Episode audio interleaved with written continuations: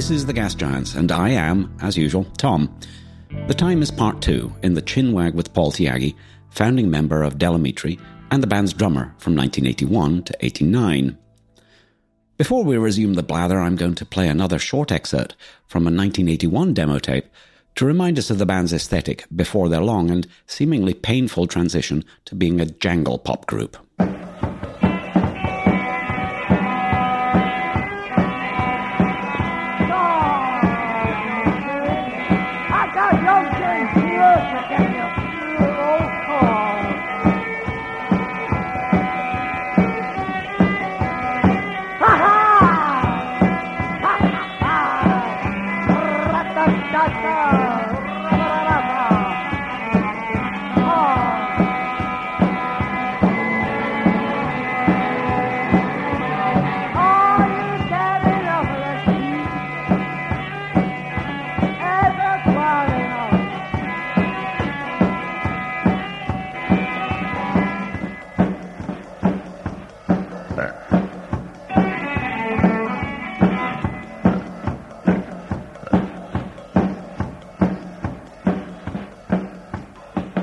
In part one, Paul told us about the band's formation, early development, Peel session, record contract with Chrysalis, the commercial flop of their first album in 1985, and.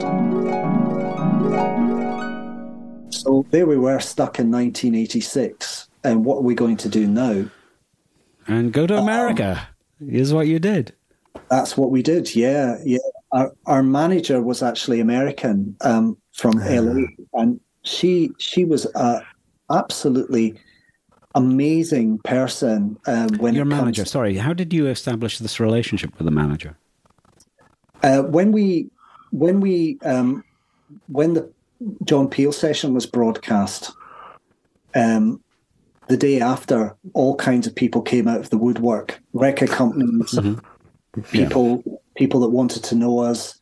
Um, uh, and included in that group was uh, our manager, um, who was London based um, and had been managing another Glasgow band called Strawberry Switchblade. Ah, we were talking about them the other day, uh, just yesterday, yeah. Gavin. Yes, yes, yes, we were. we were indeed. Absolutely, yep. Um, but they had just fired her, and she, she, didn't have a gig. Good for uh. They were quite difficult to work with. Really nice band, really nice band, incredible look, but they were quite difficult. So um, uh, she was looking for a band to manage, and she wasn't really a professional manager. She just wanted to sort of get into yeah. the music business and was very enthusiastic about it and had a lot of interesting ideas. So um, we got a barrage of letters from her. Um, I was like, "Who's this woman? Lives in London? Who is she?" So she she actually came up to Glasgow and committed and spent uh, spent about a week there hanging about with us and so we thought, right, okay, well, if uh, you're quite impressive, if you want to manage it, as nobody else does, you can. And yeah. and and um, she turned out to be very, very good at it in a mm-hmm. very unusual way. Um, and one of the things she did was set up this American tour that we did in 1986. And to she, promote first album.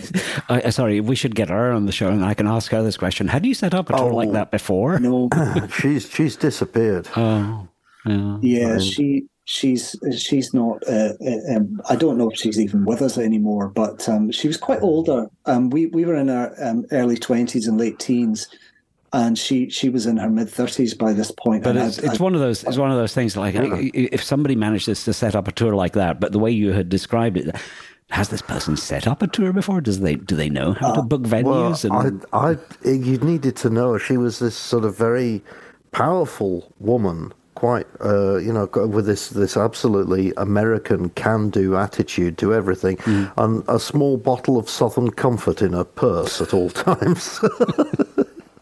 Great stuff. So that, that, it matches up with the uh, Halston pills. Yeah. yeah there's there's always alcohol somewhere, yeah. um, enigmatic alcohol. Well, so we, Barbara, I do my um, bit what too. Bar- what Barbara did was, um, she wrote back to all the fans um, that we had in American cities, and basically said the band will come over um, if you organise a gig for them. Fantastic idea! I love you that.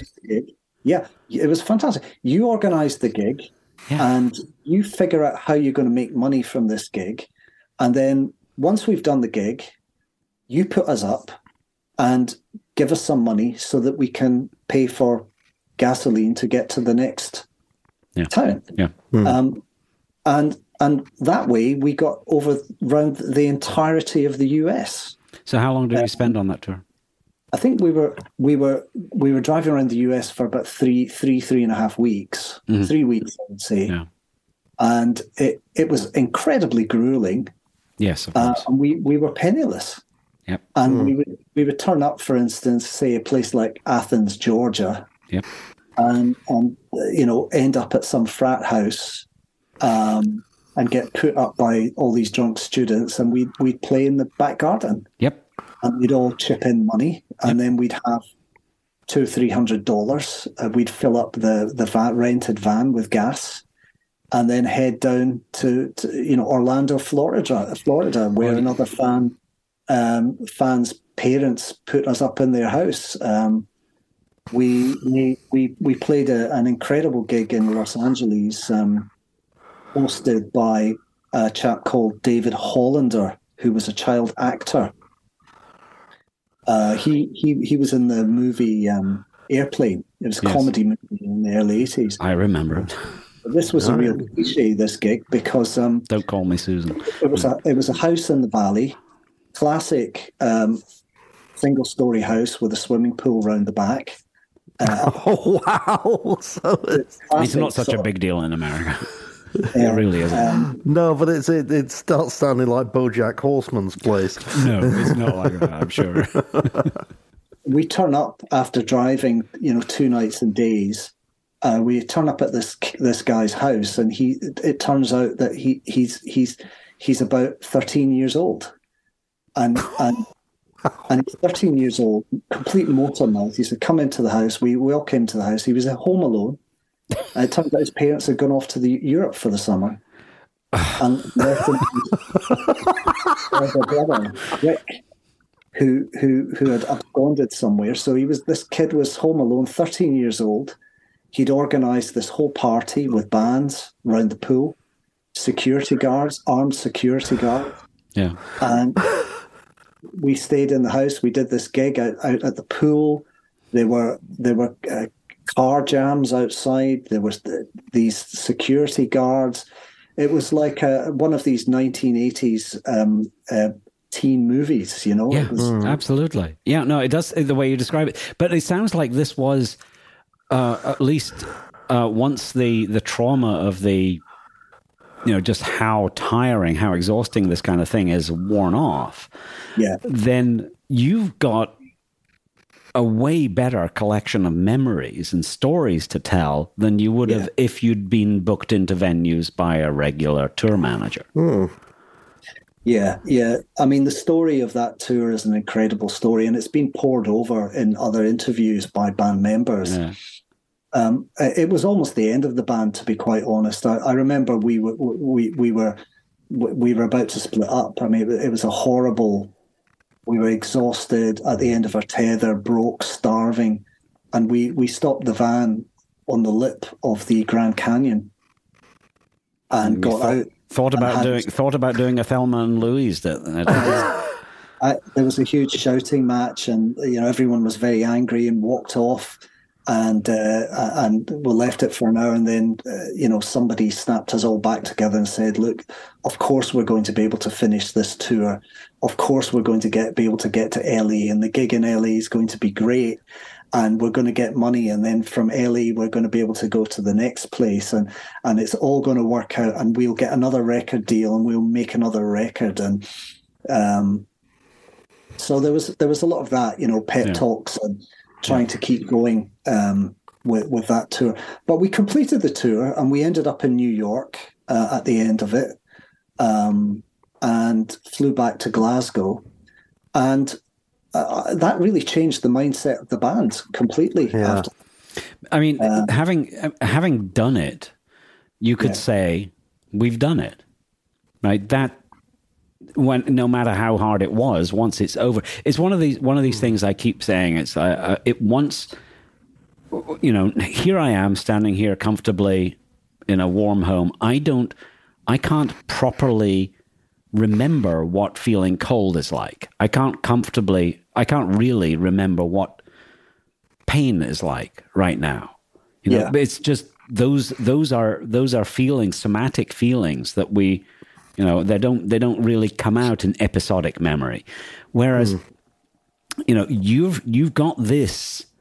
You can remember the episodic parts of it, but the stress, the pain, the discomfort, the uh, the exhaustion, that passes, you know, and memories change over time. So after that, after that, you've at least got no. It depend. I don't know if what it was like for you back then, but for sure, it's done. You went. You toured America. Yeah. I I remember at the time, um, obviously we we would do these gigs in small record shops and wherever we were Yep. we were busking at Yep. one point in New New Orleans just to get money to eat food. Yep. I think I, I was I remember walking around the, the tourist streets in New Orleans with fifty cents in my pocket, looking to see if I could actually get something to eat for fifty cents. Yes. So Yes. It was down to that level. Uh, and then, uh, then on the other hand, everywhere we went, you know, it was the, it was the heyday of MTV Right. in the public places and bars, and um, they had um, Madonna, "Papa Don't Preach" playing Right. constantly, and um, uh, um, uh, uh, Dire Straits, um, um, "Money for Nothing" and "You Chicks for Free." Yep. Uh, uh, playing constantly. Yep. Two very very accessible records, and Mm-hmm. and I remember that whole tour. These two records constantly haunting me in every public place. I need to make a record like that Yeah. and get on TV No, I mean, and I- stay I- in the to town. to uh, to uh, I- well, one of the things that happened, I in the last week or so, last a bit more than a week, I I, I started a thread on a forum that I lurk on. Well, I, I take part in.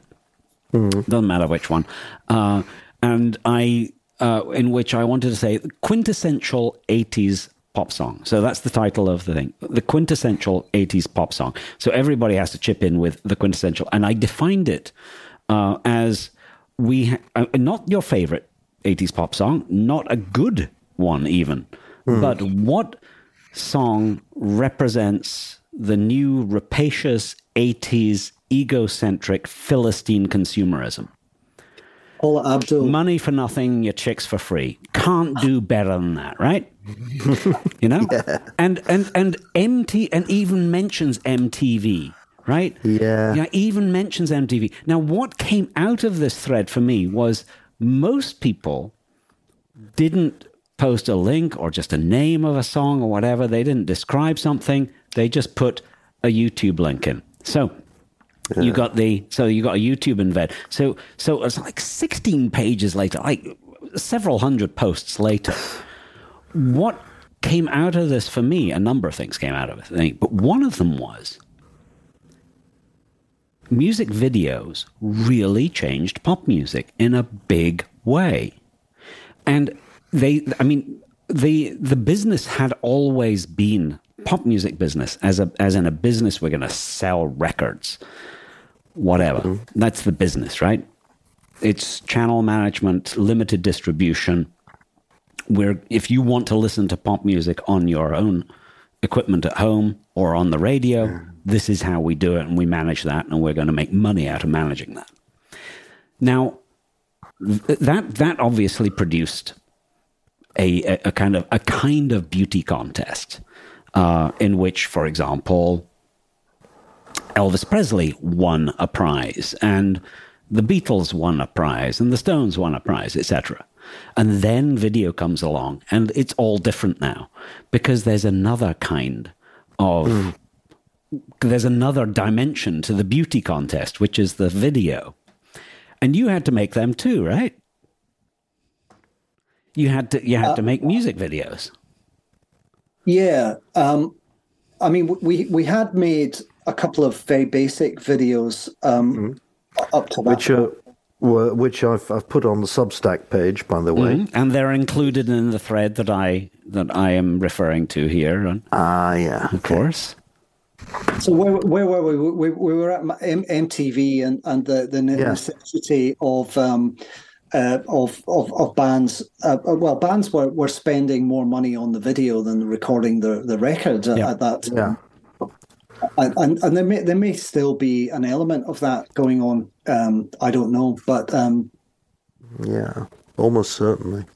I, I, I, I, just I just re- remember. I mean, the the, tour, the tour was an amazing thing to do, and um, uh, an incredible rite of passage and an extraordinary experience. But it, it, it really brought out, you know, in many respects, the worst of of of, of all of us, uh, of me. Uh, and other people, but in you know, it, you're really, really pushed. Um, and Yeah. I, I just came to the conclusion that um, I, I could never do this again, a tour like that again, or or um, operate under those conditions again, even though it was amazing. And it, it- and it was taunting. It was taunting and teasing every time we went into a public place to see, uh, you know, Madonna or um, you know the the big bands uh, with their big music play playing. And again, it was that situation that the, the the the TV monitors would be switched off, and it'd be like, and now we he- have a band from Scotland, and uh, we'd play, and people would be, you know, a lot of people who didn't know who we were or why we were, we were there in the audience would be a bit nonplussed by the music Yep. because it just didn't, didn't come over uh, the way normal pop music came over. Yeah. Um, and I and I think really that experience uh, triggered a, a massive musical uh, direction change with the band and personnel personnel change as well. Um, and it, and it sort of came to be really um, in the in the late eighties um, that that we we regarded or the remaining members of the band who were in the band um, carrying on regarded this first album as a bit of a bit of a, a gruesome embarrassment, uh, something not to be talked about or uh, or or brought to the fore in So any what? respect. What? But then, what was to be proud of? Pardon? So if the if the album, if the self-titled first album was not the Yeah. thing to be proud of, what was? Yeah. Yeah, well, we we had all kind of moved on, and um, what happened? The first thing that happened in in the end of ni- 1986 was a lineup ch- change with the band. Uh, the departure of one one of our guitarists, and then then the, the three of us started working on um, just changing the direction of the music, really, to a kind of more traditional format. Uh, let's say. Um, uh, so we got a new guitarist in who who was a much more kind of traditional um, lead guitarist, um, and uh, he came in with his ideas, and we started writing new material. And really, by 1987, 1988, we had maybe an album and a half's worth of very commercial material. Yeah. Uh, and by that point, we had sort of si- signed a, a huge recording contract uh, with A and M Records, and uh, and uh, you know had enormous rec- recording budgets and you know all the trappings. Um, um, Uh, would this be a moment for you to talk about what's often referred to as the Lost Album? Yeah, there, there is some. I've noticed there is there there is some stuff on the internet. There are some tracks on the internet that that Mm. are, are- is described as the lost album, and and really the lost album. It's not really an album. It's just material that had been written um, directly after the recording of the first album. hmm So you know, it, it was a bit like okay, well, we we- you know the the the the, the first album songs had been around for a couple of years. Hmm. So Yeah, there that's always the constantly- way. There's constantly new material coming out and being demoed. Um, but we, we, we, we immediately ditched all of that um, in its entirety uh, when the lineup changed. Um, and and for instance, when the lineup changed and we did gigs, we, we never played any of the material off the first album again. So there was a conscious switch to a more commercial pop sound after that American tour. I I think you could call it conscious, but I, I'm I'm not so sure that it Well, was. if you if you said that there was there was a a perception, or at least you thought, that the band had turned its Yeah. back on the first album Yeah. because it was such a big commercial failure. For me And- personally, and that and that out and that tour was such an abject experience in some respects, at least. Um, Yeah. Then you know we're we're going to do it different from now on. We're going to make music that people actually want to pay for. and, and then get a nice hotel room to stay in and something to.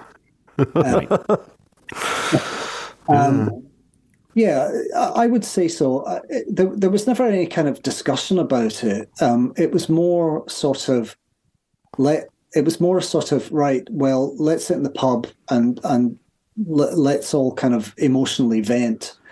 And the venting was uh, I I don't want to carry on doing it this way. I, I want to have some success. I want to have hit records uh, that are played on the radio, and I, I, I want to have a career. Well, this. after all, it was the 1980s, and success was what, what the 80s was all about. Um, yeah, and I think I think young men that age, I think we just got really, really fed up of um, being vilified. Um, Yeah, press- of course. I'm not saying it's a bad thing. I'm, I'm just, I just saw like once again, uh, Gavin and I do this thing of historical contextualization all the Yeah. time. In fact, it must be really boring to our listeners, except the listeners that listen to more than one show, who maybe they like it. I don't know. Um, but is the uh, is the historical contextualization? The 80s was Thatcher, Reagan, it was Wall Street. It was it was a time when people were proud to have jobs in marketing, in banks, and to carry filofaxes around. You know, it was the eighties. Except, yeah, except Tom, I think you're seeing that in a too blinkered view. That's certainly that because remember, history is always written by the victors. That's uh, that's one side of it, but the '80s was also Channel Four. The '80s was also, you know, weird stuff suddenly getting on TV and No, the, getting. it, it's true that they, and that's is something that also comes out in in that uh, pop music thread that I put together. Also, I mean, I you you mentioned earlier uh, John Lydon, and in the in the beginning, sorry, you're out of tea, huh? You want to go and make another pot? No, never mind. Um, the, in in my uh, so a couple of years ago, uh, for a friend, I put together an '80s pop music playlist on YouTube. Uh, It's got uh, more than sixty tro- songs in it, but the first one is Public Image. That's a bit weird, and it goes down the list from there. Oh, Gavin's doing something. Have you got something quite psychedelic coming from Gavin? Ah, I don't know. I think those pills are starting to work. Oh, it looks great though. And down, down, hold all the way down. Let, let me pull it up for you just to confirm Gavin's point here. So we go down. Actually, number four on the list is, is television. They got a special bump up, even though they're a 70s band. Dead Kennedys, Big Black, The Minutemen, uh, Hüsker Dü, Yeah. the Jesus Lizard, uh, Rapeman, uh, Black Flag, UK Subs, Mission of Burma, Butthole Surfers, The Cramps. You know, Yeah. I've, you know, the eighties was a very fun time as well. It was a transition period um, to the the, the monochrome um, kind of commercialism that we Yeah. that we had later. Uh, but there, I mean, Tom Waits. There's that going down the list. Sonic Youth, for goodness sake, was an '80s band. Yeah. Um, and you know, the Talking Heads was still doing good stuff in the '80s, yes. uh, and so it goes on and on and on. There's another story that uh, that actually uh, Paul and I were talking about. Uh, maybe it doesn't sound so directly related, but I think it is, because uh, Paul and I hung out a couple of weeks ago in Scotland, and uh, we were talking about something which actually, Tom, you and I did a, a podcast about, which was the film After Hours. Yeah, And of course, Justin was um, at some stage doing a, a course at Glasgow Uni on uh, film and media studies. TV and film studies. Yeah, yeah, yeah. And so this this meant that he got access to sort of you know weird movies and stuff. And you told me about seeing After Hours round at Justin's flat fairly shortly after it came out. Yes, yeah. Mm. Yeah. And then, you know, okay, right, we discussed After Hours, Tom, you and I. Yep. And, uh, and you know, we, we probably made our, our sort of clever comments about it and we're a bit snide or whatever. But you told me, Paul, about actually seeing this film and then going home to bed then, thinking, Jesus, what was that? yeah. yeah. Well, we, we also we also watched Apocalypse Now, and yeah. and you know various other Scorsese films. Um, I, I think I think there was there was a lot of really interesting stuff going on in the eighties, and and you know you do you do think back, or, or you know, or, or when popular me- media re- regurgitate the 80s for us, you know, one of these kind of remember the 80s shows, they, yeah. always, they always play the kind of, uh, I think I mentioned Paula Abdul. Um, mm. that, that's, you know, I remember Paula Abdul as the, the biggest sellout record, uh, you know, um, I can't remember her. She had two or three records that came out in the 80s, but they, they were all the same. Um, uh, very, very, very formulaic. Or uh, here in the UK, Bananarama. Remember them? Oh, yeah. oh yes. Sure. Yeah, that. I mean, I remember that going on all through the eighties. But there, there, there, was definitely a lot of other stuff going on. Oh my um, God! Yes, do you want me to go to my pop list? I'm, I'm, we, uh, Einstürzende Neubauten was an '80s band. Yeah, um, absolutely. Uh, Die Haut. Collapse, I think, is is is 1980. Foetus, you know, Jim Thirlwell. The the Cocteau Twins. Hmm. Second. Cocteau Twins. Yes, Cocteau Twins is further down on my list. Uh, the Residents, Psychic TV. Mm-hmm. Yeah. Uh, yeah. Yeah, it's true. No, there's probably, but the the eighties was was really was really the sort of like separation into here's commercial mm. culture. This is what's on MTV, and here's how you blah blah blah. And there was an underground, but it was still very possible in the eighties because of the way the economy was was working at that time in the UK, also in America, presumably also in a lot of Europe. It was very, uh, it was very easy for subcultures to mm. develop themselves and to produce mm. and to entertain people. This was still happening in the US when I arrived here in the mid 90s. Um, and has i mean at the moment i mean to to to get to the the ultimate destination of course the ultimate destination is now. There is no future. You know it's very very difficult because rents are so high.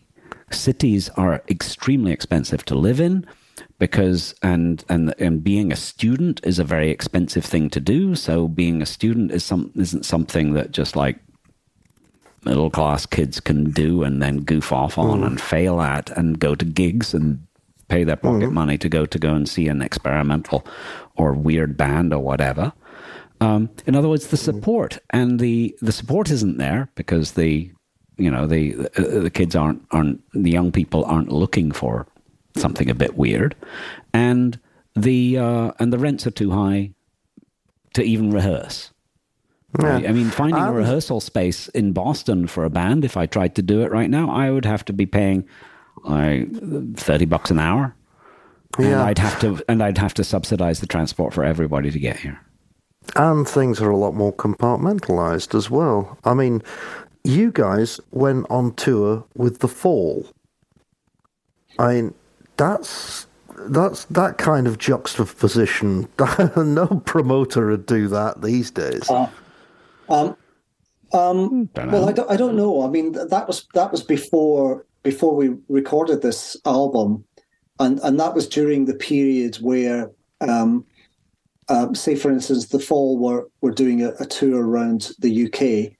They needed a support band. A support band needed to be found, uh, and a promoter would come up with a, a suitable support band. And the fall, uh, in the 1980s, the fall wasn't exactly a commercial proposition either, apart from the not. fact apart from the fact that P- uh, Peel liked them. Didn't that yeah. come later anyway? No, I, this I, was. I don't think I don't think the Fall were ever really a commercial proposition. no, probably not. Um, Wow. and, and certainly going on tour with them was No, and, and, and in any case, I don't, I don't, I don't, I don't really support your your idea there, Gavin, of there being some sort of a, a, genre divide between Del Amitri and the Fall, because the Fall isn't a musical genre remotely by any. uh, the- What the hell is that musically? It, defies definition. It's a uh, the Fall is a is a lifestyle proposition. It's the defiance of growing up. I, I remember those fall gigs, and it, it, it, it was the time when uh, Brixie um, had married. Brixie had married um, Mark Smith, Yep. uh, and Brixie was an incredibly enigmatic and glamorous young woman, and so the Fall had a very, very visually interesting front, new front person. Yep. And I, I remember the the gigs being absolutely full of very, very drunk, um, uh, sort of um, aging punks and so on and so forth. And um, they they were the audience were going mad for Brixie. Um, I actually thought at the time the Fall were going to become a mainstream pop band. Yeah. Mm. Yeah, yeah, yeah. It's- it's Well, you weren't sort the of- only one. They sort of tried to become, didn't they? Not long after that. Um, I, I, I, I, I mean, I think they- I mean, I think they- Brixie was pushing them in that direction. Yeah. Yeah. um, uh, and uh, and they were certainly going in that direction. And uh, they they started doing um, more slick videos and and uh, more accessible stuff, but they they only really became a national treasure really um, in the thousands. Mm. Um, yes, definitely. um, uh, you know, and and cer- certainly our supporting them was not through any kind of benign connection with Mark Smith or anything. So you know, the, the the idea at the time was, well, we we need to find a support band uh, for the fall. Who who's acceptable? Who can, who can we get on? And and quite often, um, the support band was deliberately chosen to kind of slightly repel the audience. Uh, in, in order that when the main band came on, uh, the audience were excited Yes. and relieved. You know, that does make sense, doesn't it? No. It does make sense because, I mean, the repelling can be an.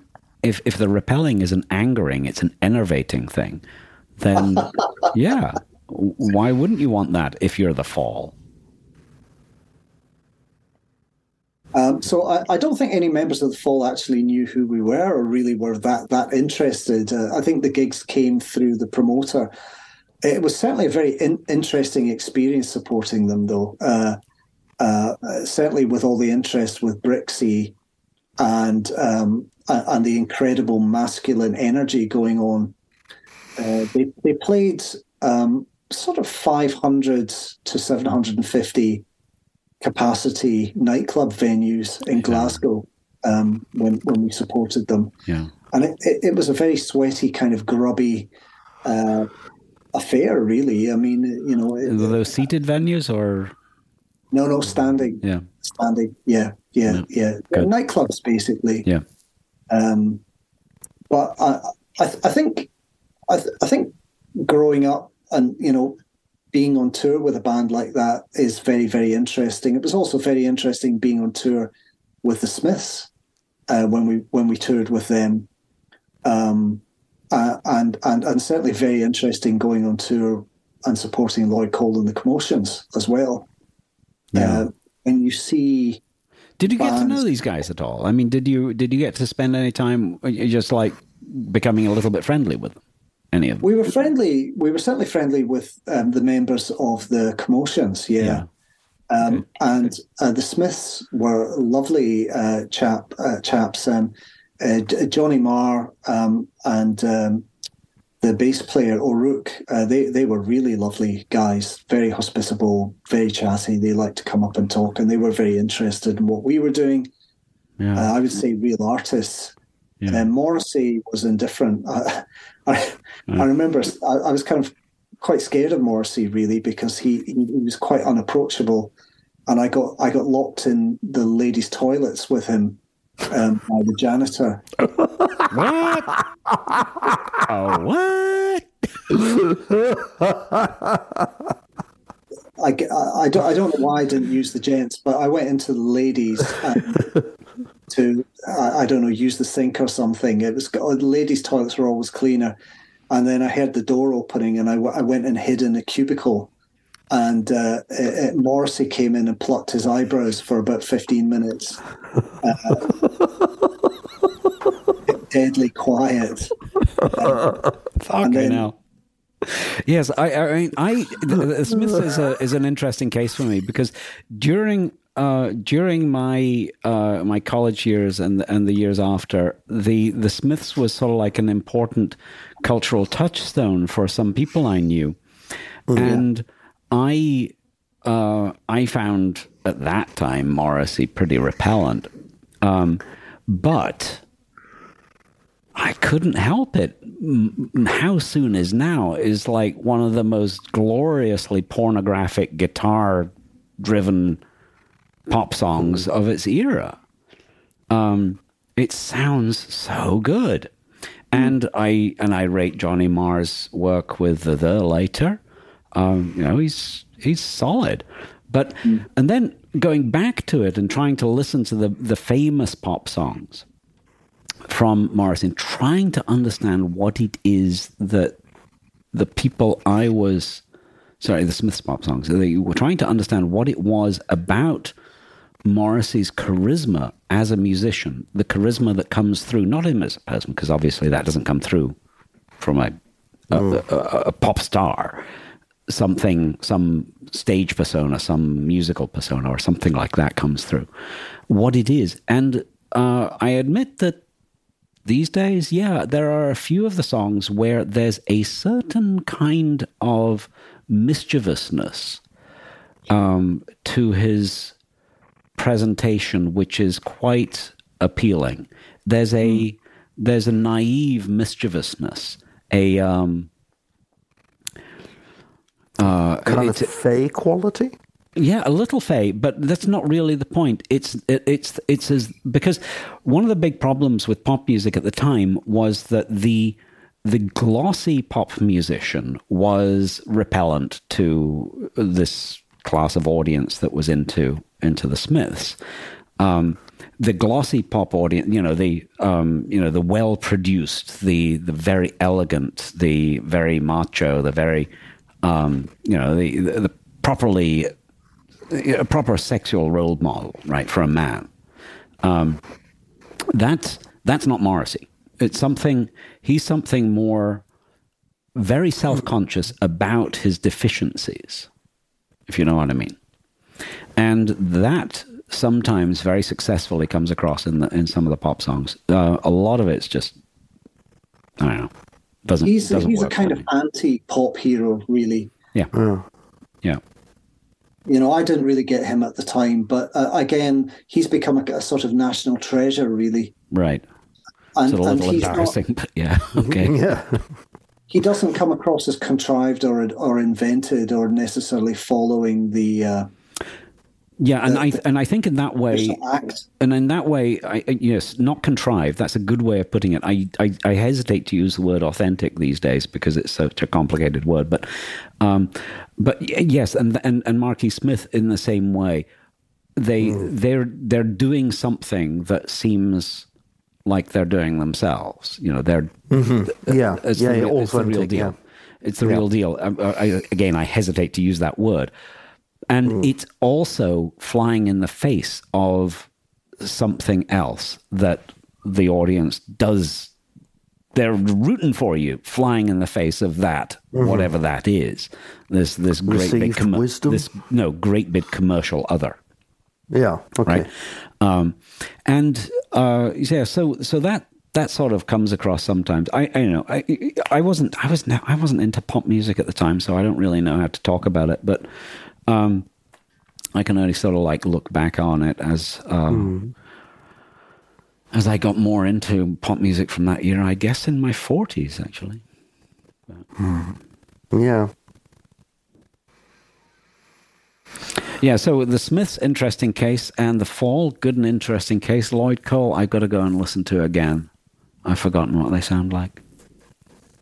Mm. Uh, I think we also um, we also supported um, a band called um, the Blow Monkeys. I don't know if yes. you remember. Oh yeah, oh, yeah. yeah, yeah, yeah. Yep. Um, and again, I, I wondered why we were on why we were on the bill with them. it was a strange uh, that that was a strange juxtaposition. But I, I, think that's mainly to do with promoters, you know, and, and also they want you know they want a safe they want to be able to flog a safe band, you know, one yeah. that will mm. turn up and play. And mm. I think um, I think I think we were we were working off the back of uh, the John Peel session and the single we had and all of that of stuff. So when so, when you but you we as we confirmed earlier, you did a second um, BBC session in '86. Yeah, for for uh, uh radio uh, for BBC Scotland. Yes. Okay. No, but you did another Peel session as well, uh, which was presented by Muriel Gray.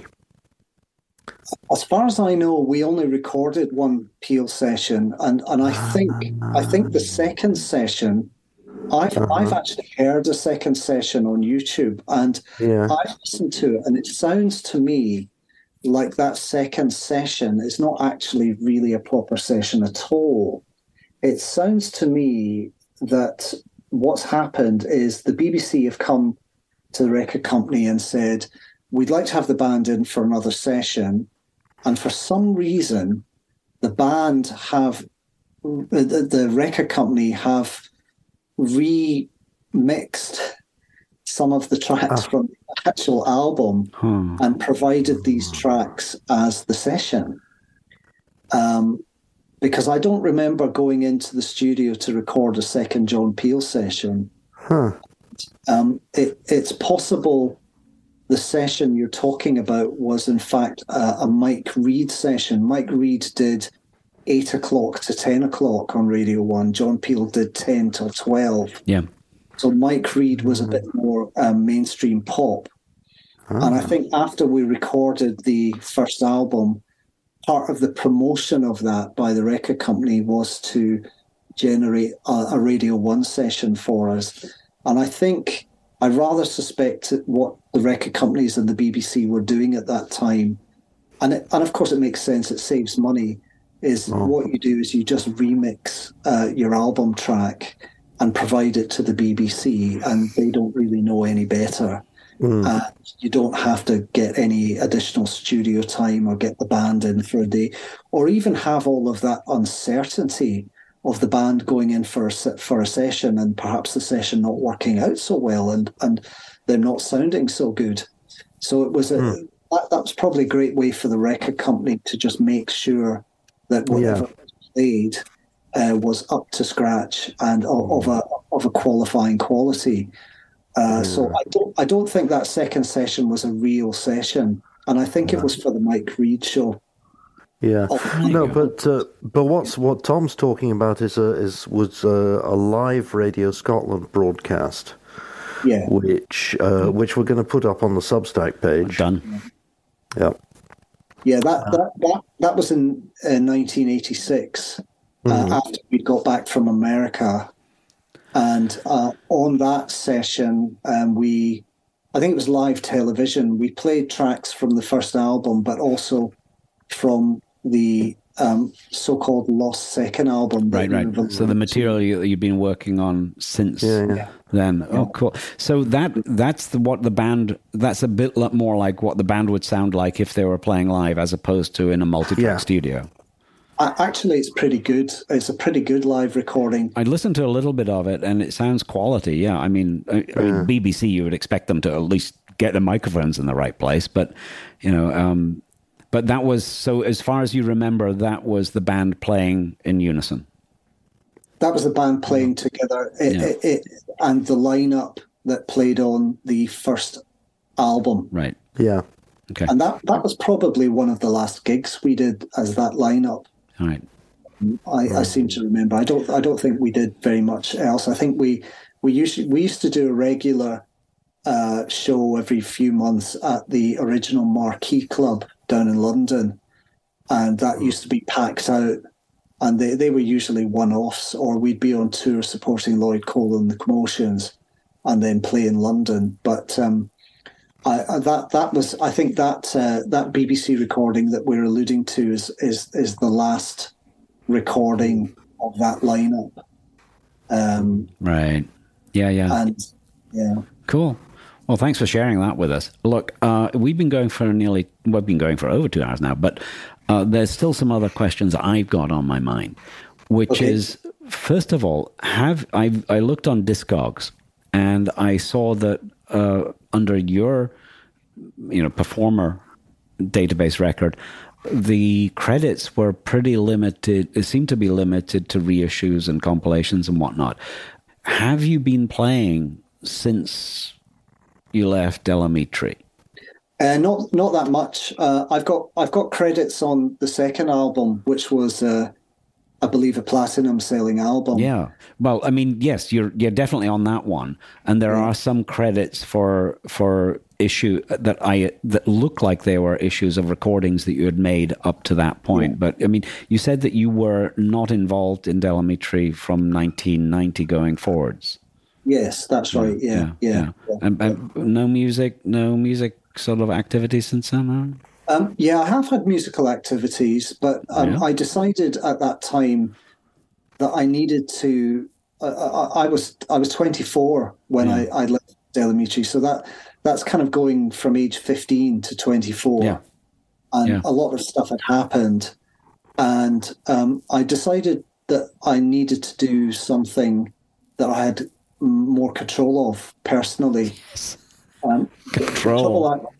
yeah, the, tr- the trouble I was having with bands was that you know you, you you're in a kind of marriage with four or five or even six other people, yeah, and uh, you know you're kind of stuck and landed with that situation. And sometimes, you know, you can have a great creative time with people, but if you're contracted to constantly work with them, um, you know the the, the whole uh, vibe can go off the boil or you, oh, I don't want to be in the room with that person or whatever. So I suppose I decided I, I didn't really want to be in any other bands or on that on that roller coaster anymore. So I I went on a photography course in Glasgow. I went to college for three years to study photography, and then um, everything just took off uh, after that. Yeah. Um, uh, so I had a career as a photographer. So I didn't play drums or really get involved in music really for about seven or eight years um, uh, until uh, I, I, bought a house in, in London and uh, I installed the drum kit in the in the basement of the house. So I started playing again. Um, and then I've had a whole kind of run of interesting um, experiences with what I call social music, really.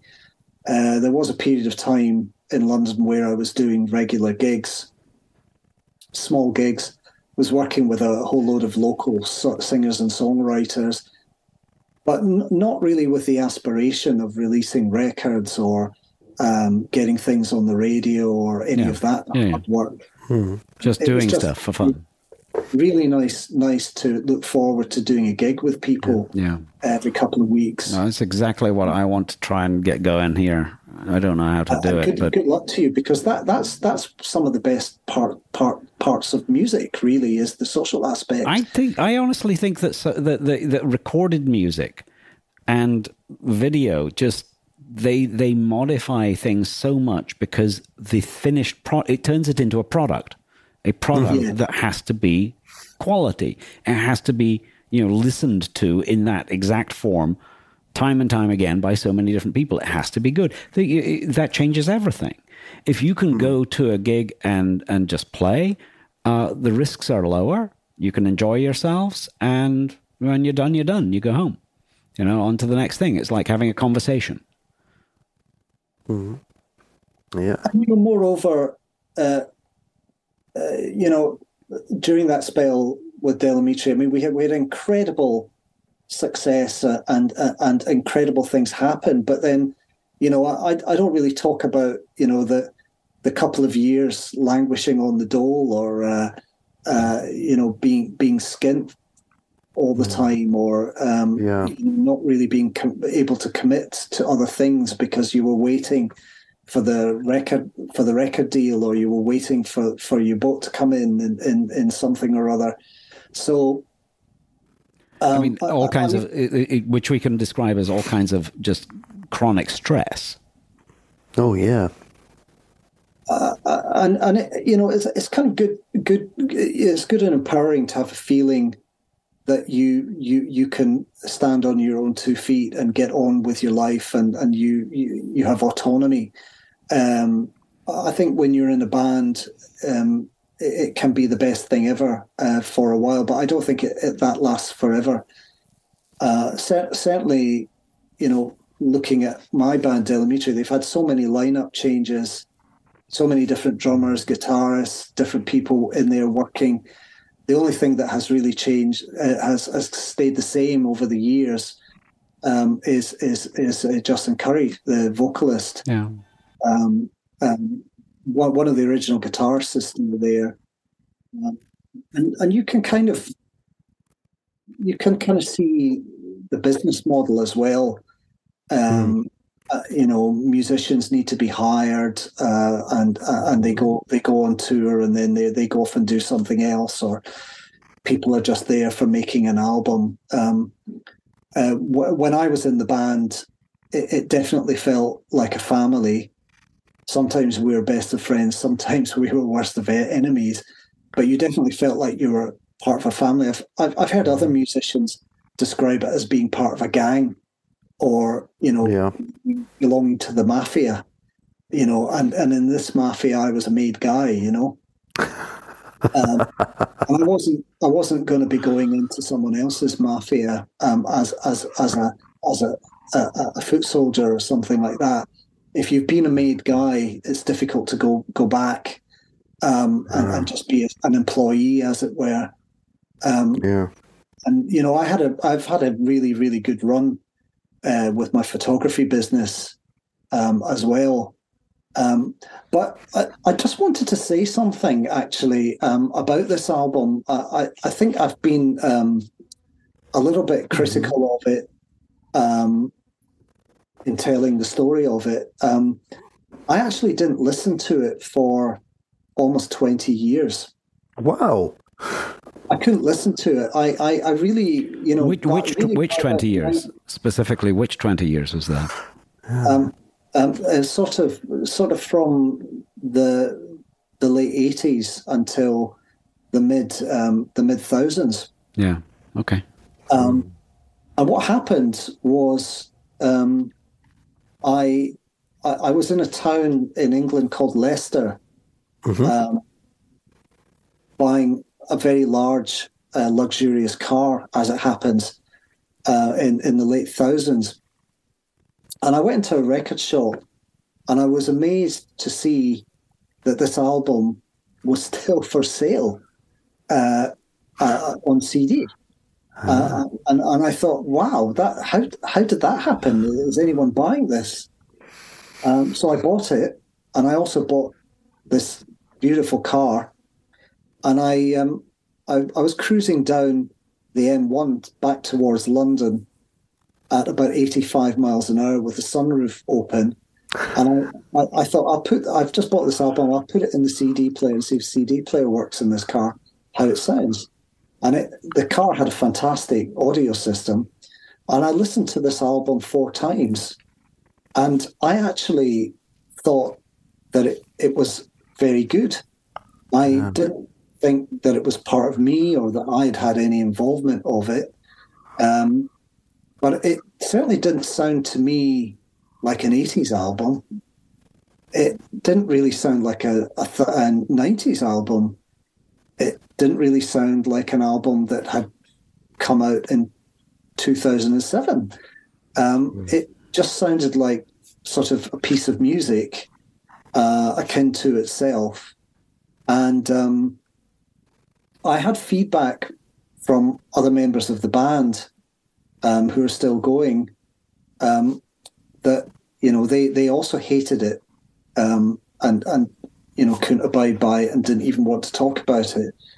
but subsequently, after some time, they can see the merit in it and value in it, mm. um, and see some depth in it as well. Um, and I actually think it's a pretty good record if you like lyrics. Um, yeah. Um, and and some sometimes the music is interesting. Um, and, you know, it, it, there are some risks taken there. There's some interesting production on it. But if you gave this album to me and you said, uh, "Here's a, here's a piece of music made by a band um, last year that I've just discovered," you wouldn't say, "Oh, that that sounds really old fashioned," or "That sounds really 80s." No. Um, no, and so, you know, I think get, given that it's our, you know, the, embarrassment of Del Amitri's Grace's embarrassment, or, or, or the the kind of um, thing we never talk about. It's it's actually a really interesting piece of work. Um, and I, you know, I, I do listen to about once every six months. I put it on and I listen to it, and and I, I don't really lose interest in it. So I'm very very pleased about that because I'm not sure I would say the same about some of Del Amitri's more commercial records that they put out later or we put out later. Um, I think there's something special about it, and I, I do think if people who are interested in Del Amitri um, uh, and and who, who who who whose attention is taken up by them, uh, I, w- I would recommend that they they have a listen to it and see how they feel, hmm. um, what they think about it. Because well, these days, honestly, I think that they probably have done because they've yeah. got streaming, right? Uh, but yeah. hang on a second. This is an important question. Is it on Spotify? Oh yes, it is. It is. Yeah, I tried to find yeah. it on Spotify and couldn't find it, but I don't have Spotify, so I have I have difficulties finding things there. Uh, yeah. So yeah, no. Eh, so in, yeah, so I'm I, am i am sure that's not very difficult. I I, I am going to disagree with you. I think it does sound like an '80s album. It sounds oh. like yeah. No, I think it sounds like '80s jangle pop. It sounds like oh. a.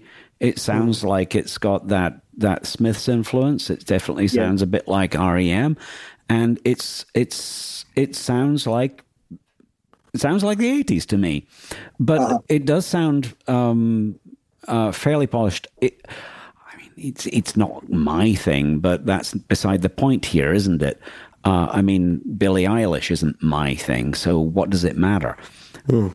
no i th- i think it does have a it, it, it interestingly given that exercise i went through over the last week or two on the forum getting the 80s pop music together, the vast majority of it is not guitar oriented. The the 80s went in for uh, for the keyboards real big, and they went in for synthetic drum sounds real big, and mm.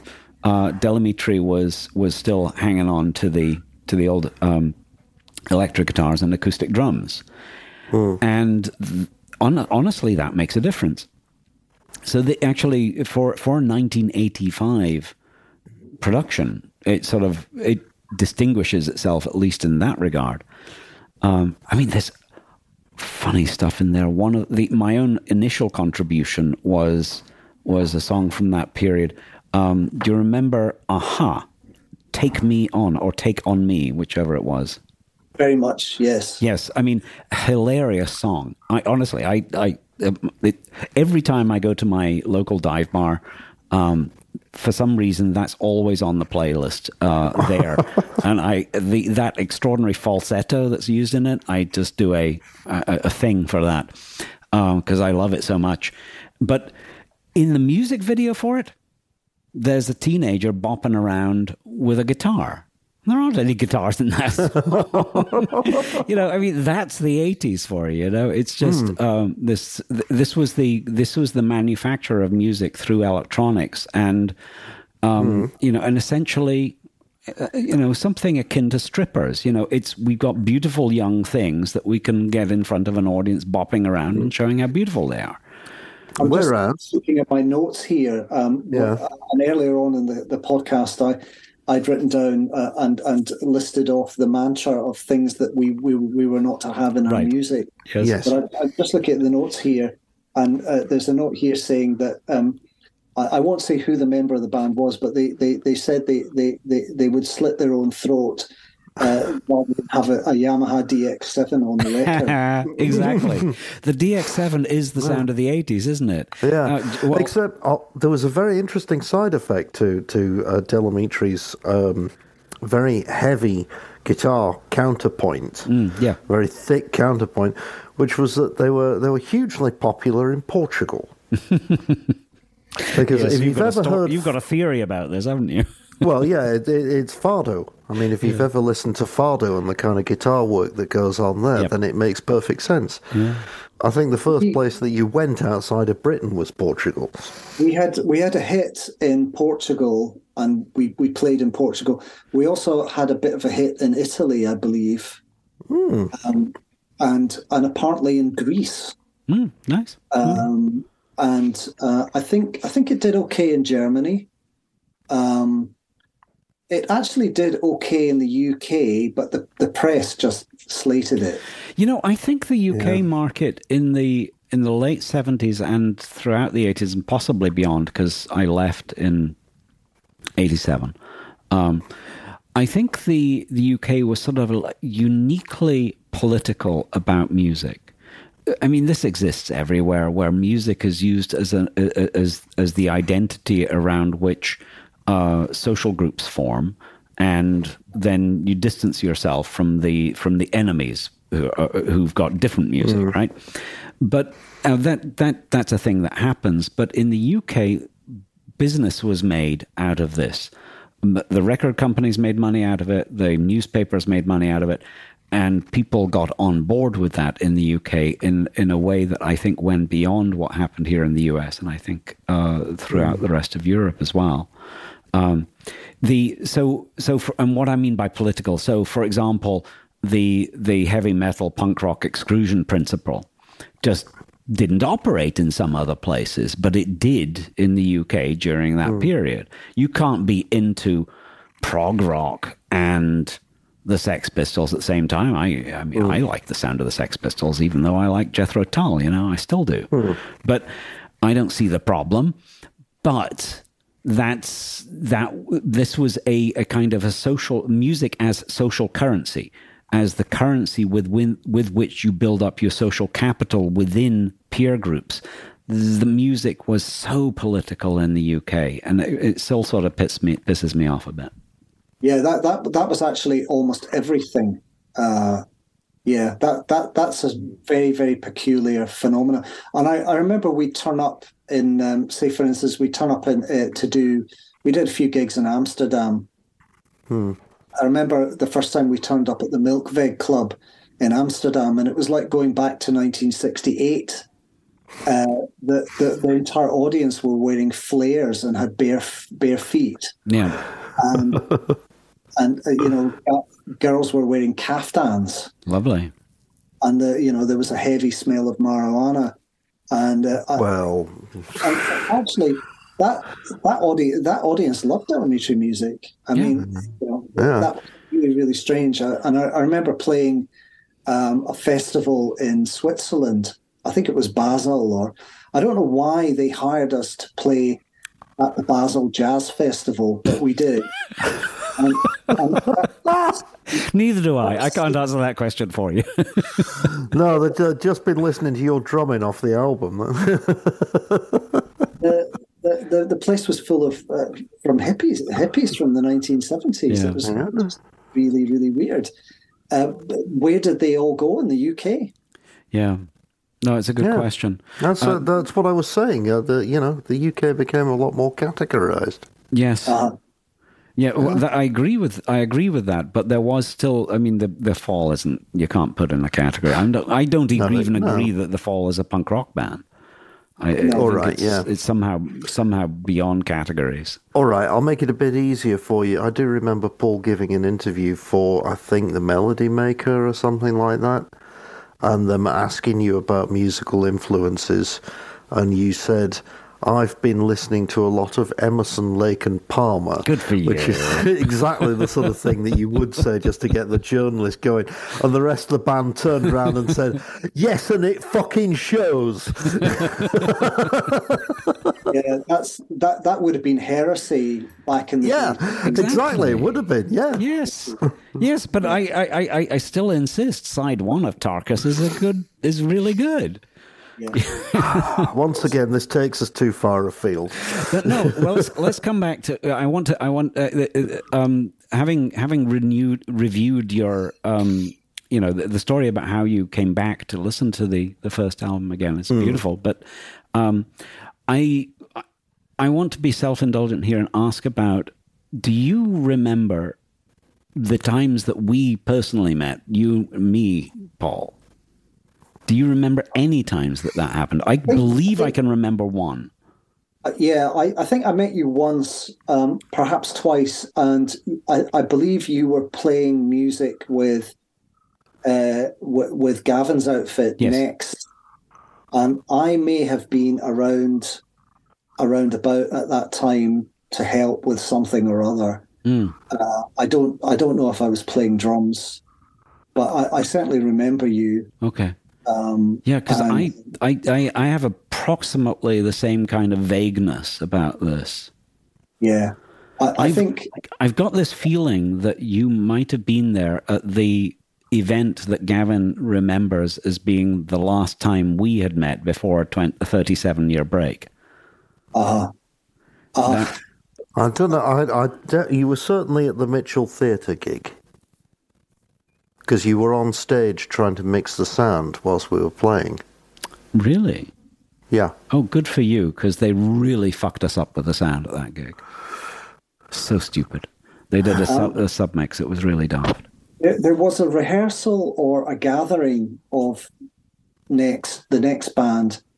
I, I, I can't work out when Vox Humana stopped and Next started, but um, I, I, remember there was a, a, um, a kind of rehearsal or a gathering or a, something going mm. on at the bass player's parents' house, which was in Hyndland, um, just off the Great Western Road. There was a, a, great big uh, sandstone house, and uh, everyone was in there. And maybe I met, met you there, So I, I, thought I thought maybe you were playing guitar. Yes, with, with these guys. Yeah, I played guitar for Next. Yeah. Uh, uh, so I, I, think that's probably um, h- how we met. Yeah. If if if you had a negative experience, I I apologize. I don't think that's I don't think that's necessary at this point, Paul. You know? It's a it's hundred and fifty years since. it's like, make it sound like you're a recovering alcoholic or something. You know? I apparently I apparently have a, have have a bit of a, a reputation around around that time for saying provocative things to people. And uh, I, I, remember around that time, for instance, you know, I, I would go to a party and be socializing, and uh, you know, I'd get get thumped. Uh, uh you know, things like uh, things like that would happen. I would say provocative things. Uh, the reason I used to say provocative things, believe it or not, was probably low self esteem, but then also uh, I was always psyching people out to see whether they they, they were going to yeah. uh, uh, racially abuse me. Yeah, but I mean that's that's the kind of that's the kind of defensive behavior that that would mm. that would be very consistent with what you described earlier as your experience. And and and it was always always the thing, you know, if you if you wanted to figure out who was going to bully you or be nasty to you, say something bizarre to them. Yeah. And if they indulge you in it, they're your friend. And if they yeah. think you're a complete mm. twat and a wanker, uh, and and are rude to you, then you know you'll never you'll never have a pal yeah. there. You know? My uh, my I think I remember you, but the, my problem is that I I have this difficulty with rem, with associating people with memories. It's just yeah. a it's like was it that person or was it that somebody else that I remember in this particular episode in my memory? So, uh, you know. Yeah, well, to, be, to be quite honest, I, I really was. I don't think I was really involved with with the next band. No, not much. Uh, and, um, If you'd and I like was me to- hanger outer and hanger oner, Yeah. Yeah. anything. Um, If if you would like me to clarify this, I can remember three occasions on which uh, you and Paul would have been in the same place, connected with Next. Yes, please. Right. So the Mitchell Theatre was one. Yep. The recording of the demo Yes. was the that other. I thought that was a likely case. Yeah. Yeah, and there was one rehearsal in in the old upstairs in the old Glasgow Arts Centre. And it was that would have been your first appearance with the band, Tom. Okay, that probably don't remember any of that first one. Because I, I have a tape of that somewhere. Shit. Wow. All right. Cool. All right. Well, that's all I got. Okay. Well, I think we've uh, we've. We've talked for Yeah. long enough, for goodness sake. yeah we've we've talked for long enough, but it's been extremely productive, and It's I think been we've uh, yeah. we've we've given uh, we've given people very interesting insight into into Paul's uh, adventures, and uh, maybe open the door to uh, to them going off and investigating Del Amitri's safe self-titled debut album. Yeah, for sure. It's a yeah. I come back to this thing that I started off with this idea of the fifteen to twenty four year old. That's the age where you should have adventures, right? Yeah. If Yeah, you, if that's classically that's that's when Dick Whittington goes off to London or whatever, right? Uh, some Yeah. somewhere in that period, uh, you did it. whatever whatever you Yeah. think of it these days, you did it. Yeah. yeah, Yeah. Really. Yeah, thank you. The, the more I look back on it, um, I, I, at the time, I guess I thought this is complete misadventure. But uh, but actually, the more I look back on it, and you know, I'm a father, uh, uh, you know, and and uh, you know, my my daughter's going through the the mill of uh, various university courses, and not only the mill of high school, uh, applying for college, then university, and then then further further university. I, I never had that. Uh, I just had this band from the age of uh, you know about fifteen, uh, and that's all all I was doing. And so you don't you don't really you don't really attribute any credit to it. Um, pals of mine were going to university. Pals of mine were getting jobs. Um, and you couldn't really account for what you were doing or why you were doing it. It I, I can I can session. remember I can remember at uh, uh, while I was still a teenager and I had left school, but I had started uh, an, an education. I, I did a year of uh, in industry before going to university, but even at that point, I can very clearly remember talking to myself and other people about how I am scared of the idea of just following that path of least resistance that's going to end me up on a pay scale, somebody else's pay uh, scale. That uh, terrified me at the time. It is exactly what happened to me, of course. Mm, mm, mm, I've escaped from it since, but that's exactly what happened to me. But I was, whereas the I didn't know what else to do. You know, I I didn't have a band to go off and be a.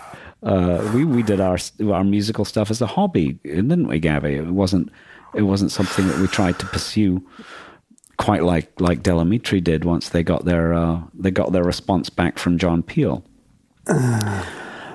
But you know, everybody had their careers to go off to. Everybody went off and did their thing. But I do remember clearly being faced with this you know this this well what am i going to do you know i it's not it's not like a feeling as though you have choices it's just what's next and that's what Yeah. that's what those years of life are i think really they that's what they do feel like is Yeah. you know you just take you take what's in front of you because that's that's what that Yeah. period is like and choices are something that comes later once you've got responsibilities Yeah, yeah, yeah, yeah. Yeah, that's an interesting thing. Here we all are, though. yeah Yeah. still alive at least we all got we got we all oh, got there was there was one thing I wanted to brag about was that uh, when I got in got to the US when I got to Boston which was shortly after getting to the US oh there was a choice. Uh, we mm-hmm. we arrived in Connecticut. That was a big mistake and then moved to Boston as quickly as possible. But shortly after arriving in Boston I got uh, started in my own um, career in college radio. So I spent about ten. Well, I first my first contact with college radio was as a as a musician because they provided uh, an opportunity for me to perform live, and also getting to know the DJs. I got to be integrated with a, a musical underground, but then I got to be a DJ there, and then I started the the software that today, that for the last, well, for more than 10 years, that, uh, that Ava and I live off of. Our business is based on documenting what music college radio DJs play on the radio. That's what we do. And, and thank you very much um, for doing that because um, uh, oh, let's go and do a search. I, uh, I, I, I, I'm, I'm still receiving very accurate, very nice royalties yes, actually, we're no, we're we're involved in that business because we've got a we've got a proper database. To your activities, yeah, partly in in part, yeah. I mean, the big royalties don't really come from what we're the the, the radio stations we're dealing hmm. with, which are generally fairly small small audiences. But yeah, oh, I'm glad you're still getting royalties. That's nice to hear all, all the all the thirteen pences and uh, yeah, it all adds up, mate. Yeah, yeah, yeah. It all adds up Yeah, no, college radio is a cool scene, or uh, it, certainly it used to be back then. A really not just cool, but also a, a very fecund uh, area, you know, because there was there was there was a lot of diversity that was encouraged, and it was a very welcoming place on a lot of campuses. It was one of those places where somebody who wasn't fashionable or athletic or nerdy could go and hang out. Was at the radio mm. station. Um, that's actually still true. Uh, it's just that there's there's the you know music moved on and and you know college rock as a thing no longer really exists. But no, time change.